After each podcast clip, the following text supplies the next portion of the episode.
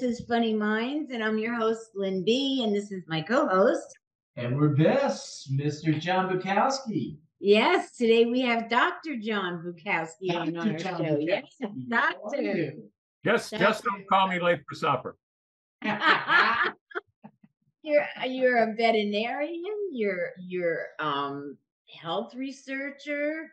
You've written a novel. It's a thriller, and it's called Project Suicide, which we're going to get into. And you have so many different hobbies that we're going to get into. You're a very eclectic man. You're a man just like me, John. Yeah, I, I I'd like it. to, I'd like to think among fiction authors, I may be the most overeducated in the country.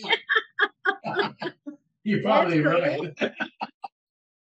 So tell us what what you know what why did you you know a veterinarian a health researcher what brought you into writing this book? um, actually, I have two books. Uh, the, Oh, okay, the one that just came out is called Checkout Time. That's another thriller. We can talk about that in a minute. Ooh, okay, all right, that's Excellent. good. But uh, no, my uh, my background is unusual for fiction writers. I uh, was pretty focused on science when I was first going to school. I have to pet my dog here because he's lonely. Okay. I, I Um, believe me, I know. I'm with you. Yeah, so I was uh, working toward a veterinary degree, a bachelor's in science. I got a veterinary degree, and I practiced in Southeast Michigan or Detroit area for about seven years. And there was something about having to do all those euthanasias and make life and death decisions all the time that made me want to switch. Mhm. Okay, So I had, went and got a master's and a PhD in public health epidemiology, which, uh, thanks to COVID, a lot of people now mo- means uh, it's a disease detective, not a skin doctor okay. or a bug doctor. we'll get that clarified right off the oh, bat. that's great. Uh, so I did that for about 15 years, and I noticed over my career, I was uh, writing more and researching less. Both my people I work for, either in government or industry, so I had a gift for writing, and I enjoyed it. I uh, grew up reading a lot of books, a lot of uh, fiction books. Uh, my parents really pushed reading, and spent many a afternoon in the summer in Detroit in the library where it was air conditioned reading. Okay, Those were my some of my favorite electives in college were things like history and English. So uh, I said, well, why not go into leave the corporate grind and go into freelance medical writing, technical writing. And so I did that. I worked with my uh, my wife's company. She's a medical editor, Hmm, and oh, interesting. Wow. yeah, did that until she's also Perfect. also left uh, practice, and uh, I did that. Was going well until about 2008, 2009, when the Great Recession hit. Right, yes. A Mhm, lot of clients for freelancers dried up.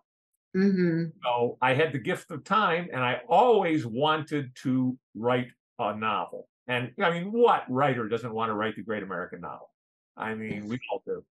Honestly, if, it, if it's do. something that if it's something that you really desire to do, you really want to do it like oh, you Yeah. know, no holds barred, You just do it. let So, it all okay. out. I wrote it. It's still on my computer somewhere. Um, it's what Stephen King called a, a trunk novel, and but it got me hooked.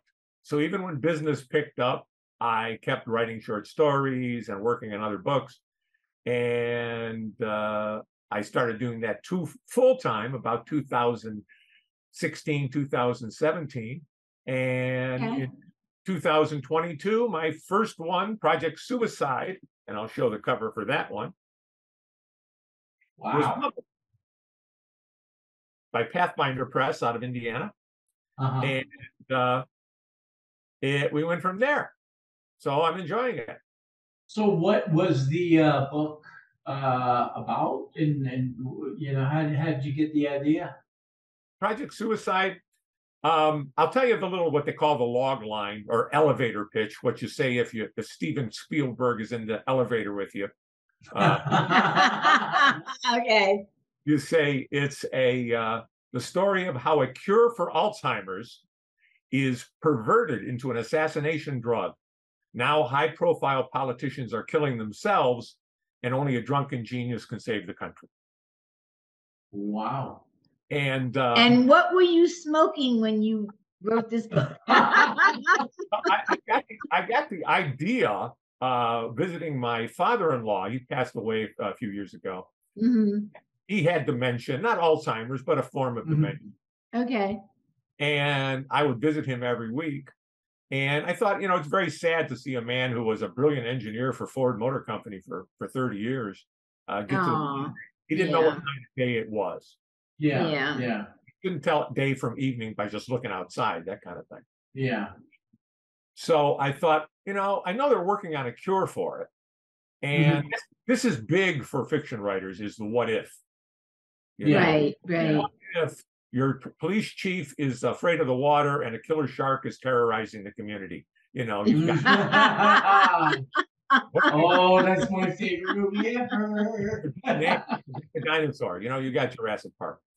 So, Yeah. what if there was a cure, but it had side effects? Now, side effects with with COVID, side effects have been a big thing in people's minds, and Right. uh, certainly uh, uh, Alzheimer's disease and other forms of dementia are on the public mind. I said, okay, what if it had a a a side effect? What could the side effect be? And it, kind of the blue, it came to me that why? How about the side effect of the drug? Is it makes people commit suicide? It links next to a gene for self-preservation, which I made up, and uh, Okay. and it turns that gene off, so that as people are getting their their sense of self back, they also get a sense of self-loathing, and they Mm. can decide. But then the big what if was, what if you gave it to somebody who didn't have dementia? Well, they would commit suicide because it would still link to the gene. Mhm. And I thought, wow, that's an assassin's dream. You you're not involved at all. They kill themselves. Exactly. And that's Exactly. And that's how I came up with the idea. And then you found the drunk as the hero. Right. I had to have a, a, a hero who was who was brilliant, but Was he down? Was he down at McFinney's bar? Well, actually, the book starts off. He is being uh, arraigned on a drunk and disorderly charge in night court in Cleveland, Ohio, and a big shot from Homeland Security bails him out because they need him uh, because this Project Suicide that uh, was this was this assassination drug. He was one of the lead investigators on it, and they need him wow. to and uh, you know find the cure and that kind of thing. So I'll Yeah. tell you what. That's interesting. honestly, it's fantastic, and I'm shocked that there, there's no one biting your tail to uh, make it A uh, movie uh, out of it. Or a series because That's- I think it would be better as a series. I think you, you know six parts or something like that to develop how you It- get there. if Steven Spielberg or somebody is out there, I work for cheaper than uh, uh, James Patterson. You know, Well, Have you tried to sell the rights to the book to make it a movie or something? I, I I would love to do that, but you know, all you can do is get it out there as much as you can. Um, yeah, If, yeah. if you guys have an in with any Hollywood producers or screenwriters, Well, obviously, we're going to be push peddling it to our our our listeners, and uh, encourage everybody to not only listen to the episode, but find you and find this, and- Right. And and And buy the it. book and because it's all a numbers game. It's It's the easiest- numbers game. it's the easiest book to get a hold of because it's it's through Ingram. It's on all the major uh, Barnes and Right. Noble, those things. But if you want it on Amazon, you just type in projectsuicidenovel.com, all one word, And I'm going to repeat that: projectsuicide.com, Project all one word. wait, there's something else. Novel.com, Wait, what was it? suicidenovel.com. projectsuicidenovel.com. And that will take you directly to the book. Okay. All right. It's available. Yes, because we, we want people to get out there and buy it, check it out, and and um, uh, you know, I think more more so these days, people are looking for something riveting to listen to. They're, they're doing a lot of audiobooks Right. these days and Right. everything else that um, a good fiction like this would be perfect. Well, do you Yeah. belong to LinkedIn? Excuse? That's how you found them. What what was the what was No, the, he's on Apple. Do you belong to Oh. LinkedIn? uh LinkedIn? Yeah. Okay, because there's i- i- if you go if you belong to the TV and entertainment and all those groups, you can make a lot of good friends. Because I wrote a book myself too, and I'm gonna put I am gonna put um something together. It's porn. No, it's not. I'm joking. but um you have you you have to put something together to go out to all of these guys to see if they like the idea if you know Okay. if they could the use it but i like i like the whole idea of your book I mean, super incredible. I'm not a big sci-fi guy. Uh, you know, I I was old school '80s. You know, original Star Wars. Um, uh, you know, all the early series. superman You know, in the '70s and stuff like that. And then as sci-fi grew and and fiction grew, um, there was so much out there, and it just overwhelmed me. But what your your idea and your concept and your story is super, super, super cool. yeah. And I could see it as like a six or seven part of- series. It's kind of techno thriller, kind of like Michael Crichton or uh, Robin Cook, and okay Yes. medical background as well. And uh, it's not too technical. Uh, I like to tell people that don't be afraid of the science behind it because the science is basically just the hook. We Mhm. get- right We give enough truth so that when I slip you the BS, uh, you're still going to follow it. You're going to believe it. It's like Exactly. You have to give people just enough truth so that they buy into the premise, and then you got. Yes. And exactly exactly science behind it. The story is is the the, the chase, the interactions between uh, Deacon Creel, my my uh, uh, flawed hero, and uh, Amy Robbins, his aide de camp, and all the other people involved in the Project Suicide bit. well, Well, now your new book is that a sequel or it's No, totally it's not a sequel. It's different. I'll put it up here. It's called Checkout Time. oh yeah. But I like that cover just from the yeah, I do too. It's a, a shadowy I mean, it's super cool. with fire behind him and the reason is because a extortion bomber Mm-hmm. known mysteriously by the pseudonym Conrad Hilton Mm-hmm. trying make, is trying to make a killing from a group, group of hotel owners and he's not above killing to make his point no a beautiful FBI See, again, again, seven part series. This is so good. well you're, you're you're you're putting it down on paper, but it is so good. If you really put your mind behind it, you could project it to a, to the screen, no problem. It's really. I mean, the writing it's I want to hear more uh, about yeah, it. Yeah. please, my God, yeah this is well, he- great. A beautiful FBI agent and a handsome government researcher pursue him until Conrad turns the tables and the hunters become the hunted Oh yeah. So we've got a little bit of that. And the way I came up with the idea for this, there's a couple of things. About probably back in my research career, I was on a business trip and I was on the fourth floor of a hotel and I looked up at the ceiling and there was a trap door. I'm sure it was to, to do maintenance on the duct work, on the electric. Uh, I thought, huh, you could put something up there. hmm Well, what if? What would what could you put up there? Well, if you put up like uh, uh, espionage, uh, uh, microfilm secrets, well, then you'd have a spy thriller. If you put up uh, mob money and some guy stumbled upon it. It fell down at his feet. Mhm. Then you'd have a crime thriller, you know, the mob chasing someone. Or if they hid drugs in the Right, a cartel drugs. story, Yeah. you know. For me, my go-to thing was to put a bomb up there. Uh-huh. hey, listen, why not? And one of the you know, if it goes wrong, it goes wrong really quick. one of the reasons is that I'm I grew up a bit of a pyromaniac. I okay. fireworks, I made my own gunpowder, things like that. Oh, oh wow. I'm gonna hire you as my And, um, pyro guy for my my shows, my concerts. Yeah, I had the hearing loss to prove it. But uh, oh no! but uh, the uh, so that's where I came up with putting a bomb up there. Well, what's the point of putting a bomb up there?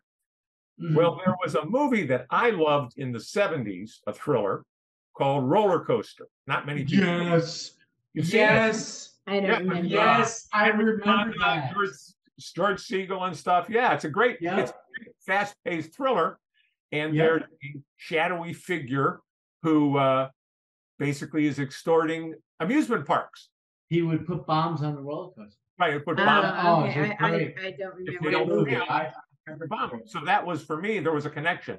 Okay, instead of entertainment, we'll make it hotels. And that's that's how that one came together. There was a who done it. so basically, you're you're a psycho. Right. Um, who's able to? Most good No, writer. No, you have a very honestly, he's no, got a that's very creative mind. and I love it, and I and you know that movie, and I love that movie. Yeah, and it was it And was so fun. weird that you mentioned it because Yeah, it was fun doing it, Actually, so I'm going to talk about it on the, I forget the name of it, Real, Real Something podcast. Uh, probably it's, uh, I'm going to do the interview in about a week, but Uh-huh. uh, we're going to talk about specifically last last year we talked about the movie uh, Three Days of the Condor. This year we're going to talk that was about a good We that was a good movie. Yeah. Oh, that I yeah. remember. Oh yeah, uh, I actually had a lot of fun doing the research for checkout time uh, because, you know, with a guy like me, a pyro, I get to look up how you make napalm at home, how you make Mhm. plastic explosive, thermite. Uh, and I often wondered if the FBI has been watching my my uh, search. probably, Yeah. probably. Okay, you got to keep a track. Well, track. he hasn't done anything, but we're on him. yeah, Big Brother's watching you. actually I, I i actually had a uh uh other, another fun part of the research was actually uh, involve the fbi the uh the action takes place primarily between southern ohio and eastern tennessee and that's an area i know real well right what you know Mhm. uh, Mhm. because we have a place in uh, near Knoxville and we have another place in Dayton, Ohio. So I drive that corridor a lot, up down I-75.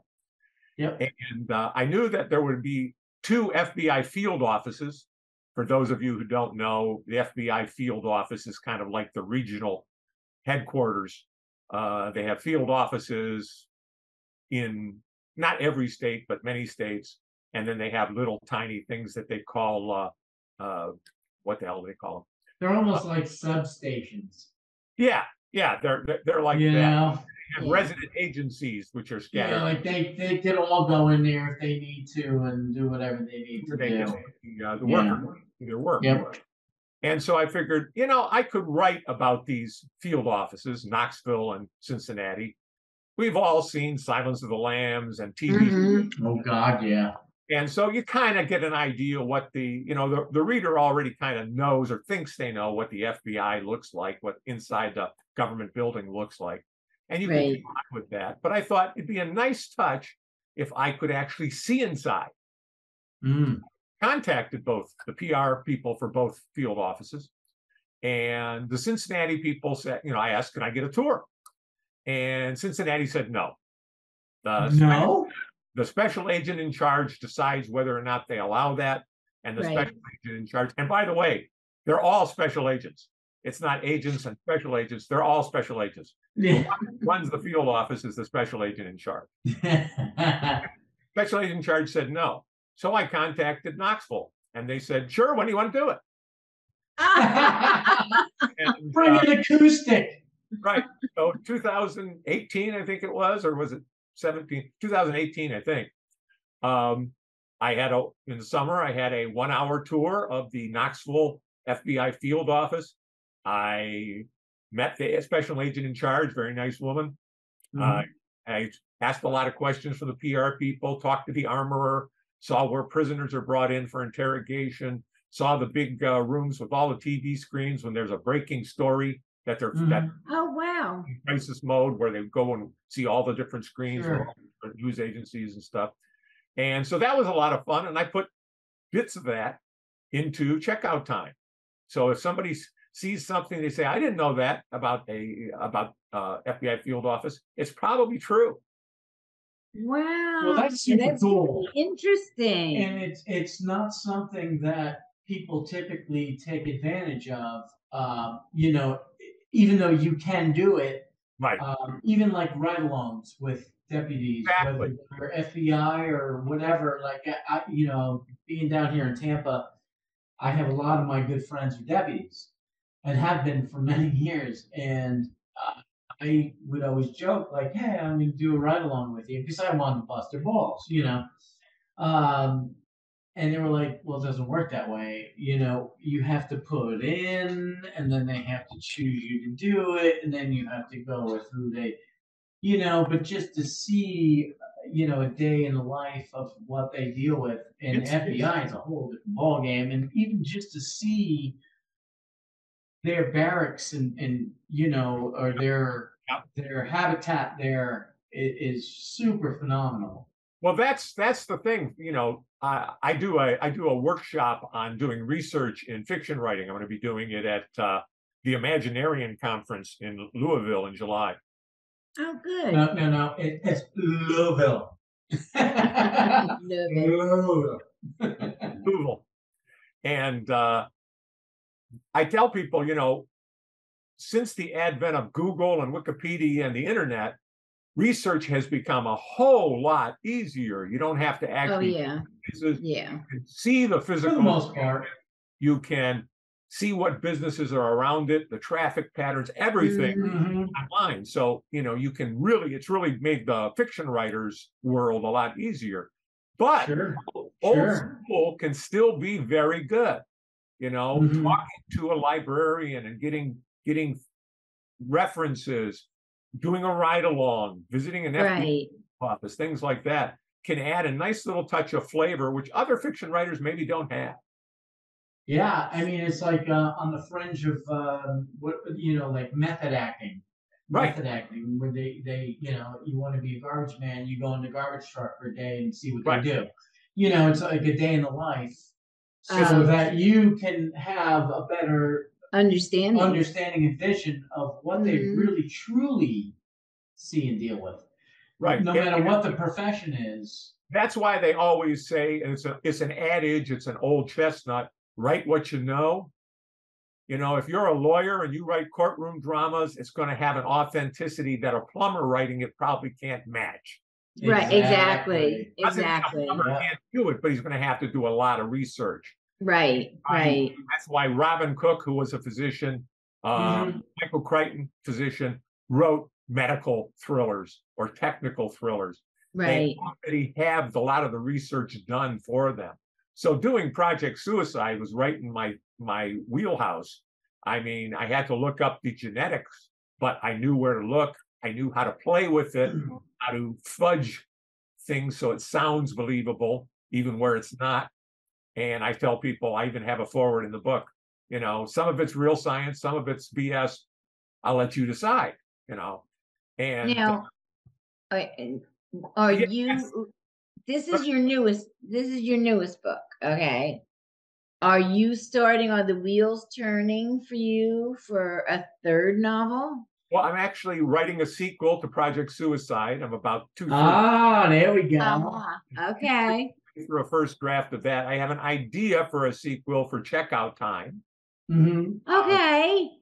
and I've got some other books that I'm uh, I'm peddling to uh, publishers and agents and things like that. Uh, one is more of a lifetime kind of movie kind of thing. It's not really a Mhm. thriller at all. Experimenting with that, and uh, so yeah, I'm always working on something, and that's and that's the thing. Even when you've you've finished the draft The of creative juices are there. Right. When you say you've written a book and it took you six months to do a 1st Mhm. draft, which is Mhm. which is a reasonable amount of time, Right. four months to a year in that area. So you don't really re- start revising it right away because it's too fresh. You know, it's too Yeah. in your. You let it sit, and then you'll go back and look at it with new eyes, and you'll probably do Mhm. five or six times. So you've got a lot of downtime. So there's short stories get written, other books get worked on. You're revising something for another for another book. You know, it's, You know, it, it really plays true to not only writing books, but writing anything. Like when I would write comedy, I would come up with ideas and write them down at three o'clock in the morning and then wake up the next day and read them and be like, was I thinking? Like it wasn't funny. You know, like so you you revisit it Right. and it doesn't have the same impact as you thought it had. And Right. and I'm sure that's the same thing when you're writing a novel or you know a fiction novel. Mm. You know, you you have ideas, you have a direction, you have concepts and a story per se, and then you get into something and you go back and you go, oh, what the fuck was I thinking? Or Well, you can Nah, that's choose. not. You know, I- I have not really. I have people ask me, do you need do I need to hire an editor, for example? Say somebody's going to sell Mhm. do I need to hire an editor? I go, absolutely, because Oh yeah. you even if you're you think you're a good editor or good at revising your own stuff, you can never see it the way the reader sees it. Exactly. Exactly. I had I had an Yes. editor do my book too, the whole nine Right. yards. I had to If do you take everything. time off to get, let your eyes rest from it, then Mhm. Uh huh. Mhm. somewhat, but you're still never going to see it the way the reader does because the story is in your head and you're filling Right. and things like that that the reader doesn't necessarily do. So And and why- grammatically, Yeah. grammatically, they're making a lot of changes, or they're asking you, "What are you trying to get across here?" You Right. know, and and you go back and forth, and it's I, I have a a tendency to do too many similes, and Mhm. my editor says most of them are pretty good. They're original. Mhm. He goes, but you don't need this many. right, right. it's things like that saying you know this gets to be a bit much for it gets repetitive this slows the uh the, the narrative and isn't really needed It's know like having a, a record producer. Like you're writing an album and you have someone in there trying to cut and paste and make sense Right. of everything you're trying to parlay to make sense to the public and it- you know and they see things that you don't see absolutely and, and that's the thing is you know when you're writing is you have people like editors that see things that you don't see or expect things you don't write or whatever Or they're giving you they're giving you Just, advice on uh, on different constructive paragraphs. criticism on how to maybe drag this in this direction because we think this would be more of a, a hot button in a seller. I mean, it goes in. It depends on what you're writing on, obviously, but um, But you do need it. You Yeah. do need anybody I who, think so. who- Absolutely. it's uh Oh yeah. editors i always say people's relationship with their editor is kind of like a relationship with a physical therapist Yes. Yes, no, you're right. You're right. Don't bend my elbow back. Yeah. You love their help but you hate them for the pain they're putting you through by saying but you know it's good for you. The the girl I had was wonderful. She was absolutely wonderful. And um unfortunately I want to do a series of children's books now and she doesn't handle that, but she gave me another name um to use. But um I I don't know what I where I would be without her. I mean, she was just so incredible. you need you need uh, coaching in, in that realm. I mean, no one's a natural um, writer publisher. Uh, it's like you you just have these urges, these these ideas, and this passion to get it out, and then you have people that are truly in place to help steer you in the direction you want to go Really. and you have to weed out who is seriously in that direction that can do this and who is tr- trying to drag me down in the gutter and take my money you know, like like records, like when you make records or whatever you do creatively, you have to always be careful of who you align yourself with. Right. And are they on your side truly, or are they, Just Yeah, there for the money. And, you know? people will fall for that because it's a big expense. Yes. Yeah. You get a good editor, say for a 300 page novel, that's Right. like four thousand dollars to have them Mhm. edit your book. Well, people will say, "Well, I got somebody who says they'll do it for three hundred fifty dollars." Well, they're not Mhm. going to do a good job, No, and cheap isn't always they- good, and good isn't always cheap. something.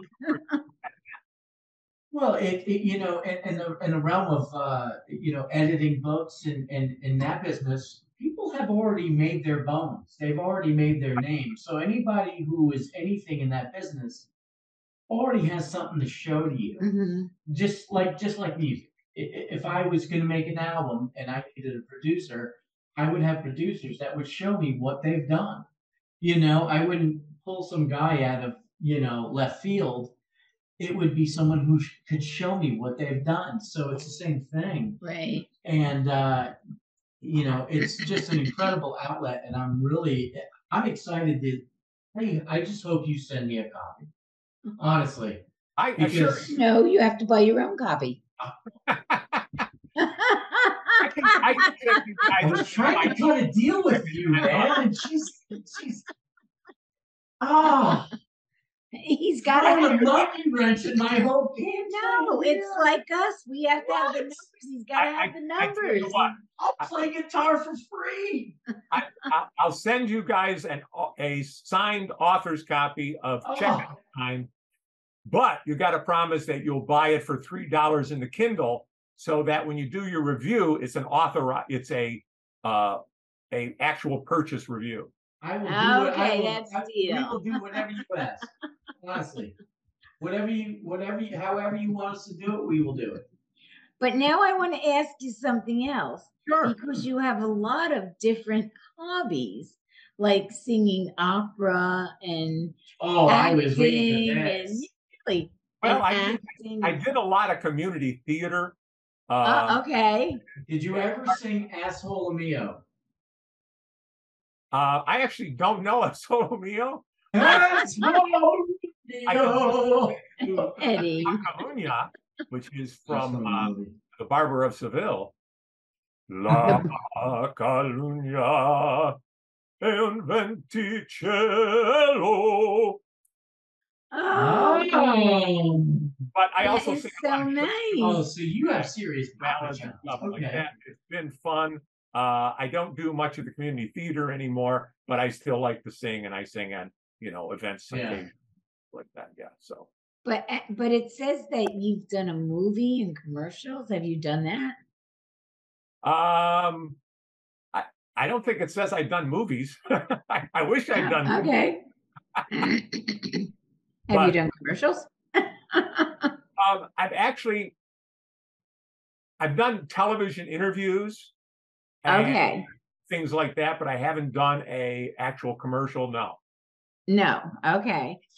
That's No. an interesting business, A lot to be honest with you. uh, consumer writing. Certainly, when I was in doing technical writing, handbook, website content, and stuff like that. Uh, when I was with one company, I managed a bioterrorism website.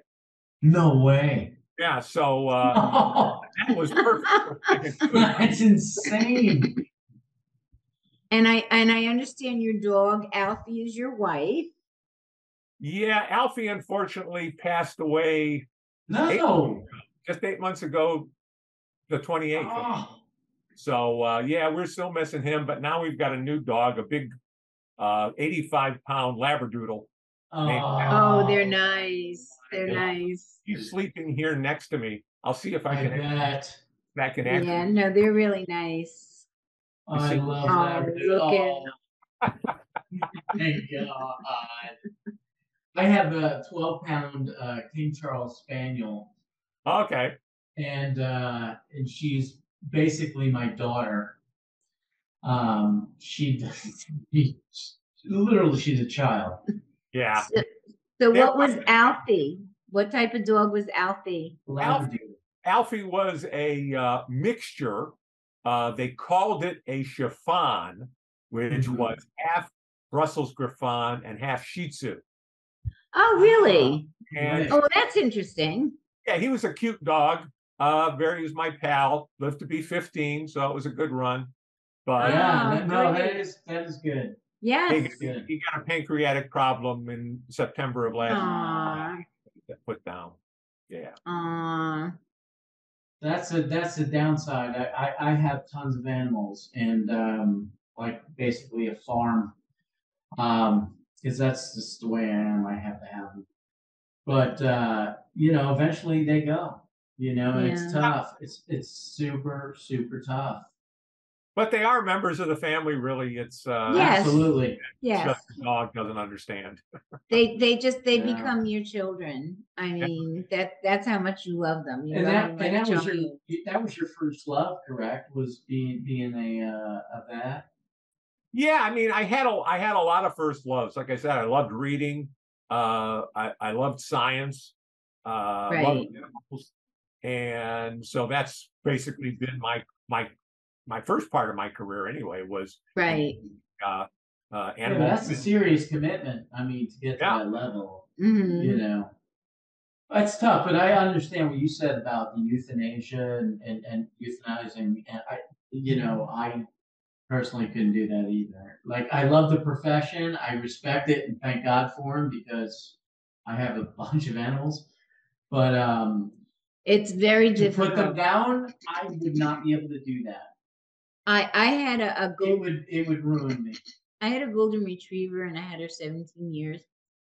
And she had a great life. She had a great life. She was a wonderful dog. She was my baby. She was but in the end uh, um I couldn't I couldn't go. I my daughter took Yeah. I just I couldn't do it. I couldn't do it. the way that you have to think about it is it's a final kindness you can do.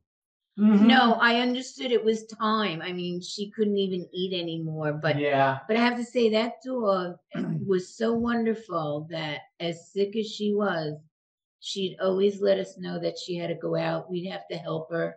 Yeah. you know, pick her up, bring her out. Excuse me. Um, But yeah, that's And bring her back in. job that and uh, so much of what you do is has a life and death component to it, like doing surgeries and Mhm. things like that. yeah, And it's it's rather stressful. Plus, I it is. work yeah. It is. Oh my It God. is. I, I cried and cried. and also too the veterinary uh, veterinarian profession i mean you don't have your traditional insurance you, No. it, it's mostly pay to play and people don't have money and as a vet a lot of people that i know have to do it pro bono because these people don't have the money and these animals need to be taken care of whether it be spayed or neutered or euthanized depend you know whatever Well, It- it's very tough I worked that for about a year and a half when I was working in uh, Detroit area. I was what they call a relief vet. Mhm. when I was thinking of going back to school in public health. And you basically you you don't work for any one practice. You work for any practice who's has somebody sick or uh, a guy wants to take two weeks to go skiing or whatever. Right, so right. you're filling And uh, one of them was a farm practice. Basically, it wasn't. I, I won't say it was a farm practice. It was rural. It was veterinary uh, Mhm. small animal Mhm. medicine, dogs and cats, but it was rural. And people would come in with statements like, you know, I've got twenty dollars, doc. What can you do? mm-hmm. You Yeah. know, and you you learn to be kind of a uh, a, a a quick diagnostician. What can I do without a lot of testing? And uh, what are the you, you get very good at rule outs, they call them. What could it be based on what I'm seeing? And but again, you're guessing, and uh, there's a lot of stress associated with that. You know, it's because uh, well and, Yeah. and there's also um, you know responsibility people they hold you responsible if if god forbid something went wrong like you know it it's hard it's tough Yeah. i mean there, there's a lot of animals out there whether it be on a farm or just domestic and uh, that are not taken care of well and it becomes a labor of love um, for most vets that I've I've known and seen. You know, they do a majority of what they do pro bono. Well, good for them, because You I don't know. know any that do. just just out of, out of, out of you know good faith for the animals. Yeah. You know. Well, yeah, there's a certain amount of that. Like like you say though, it's you, you, you, to stay in business, you can't really do that.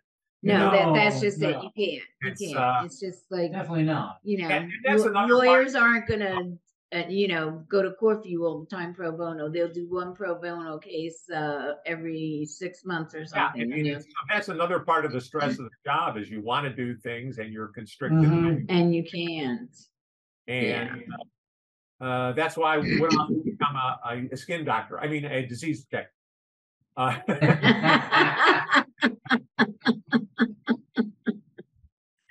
Well, actually, Um, I don't mention animals. there's a little scene in checkout time the uh uh my one of my main character thomas thomasinski or as they call him tom tom. Tom Tom. he first meets uh the fbi agent sally butterworth in a bar.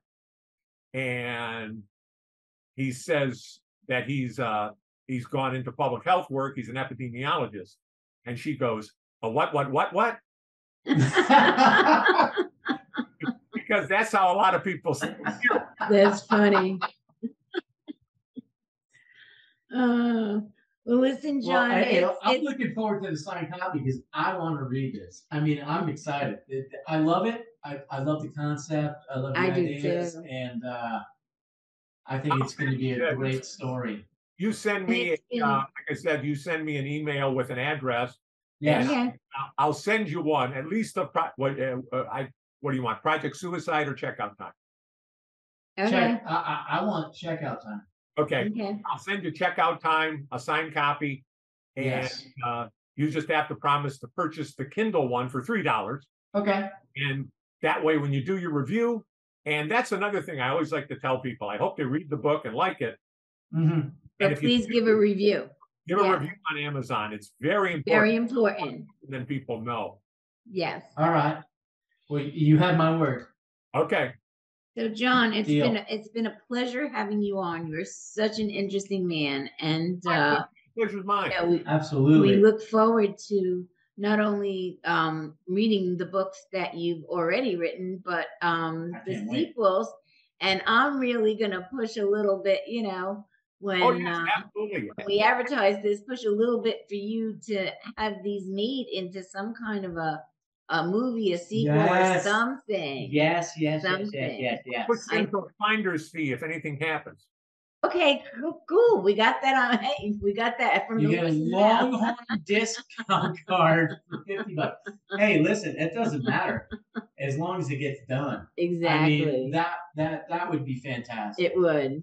Would Well, it. I'm going to say goodbye now, and I'm going to say uh, thank you again, and to our audience.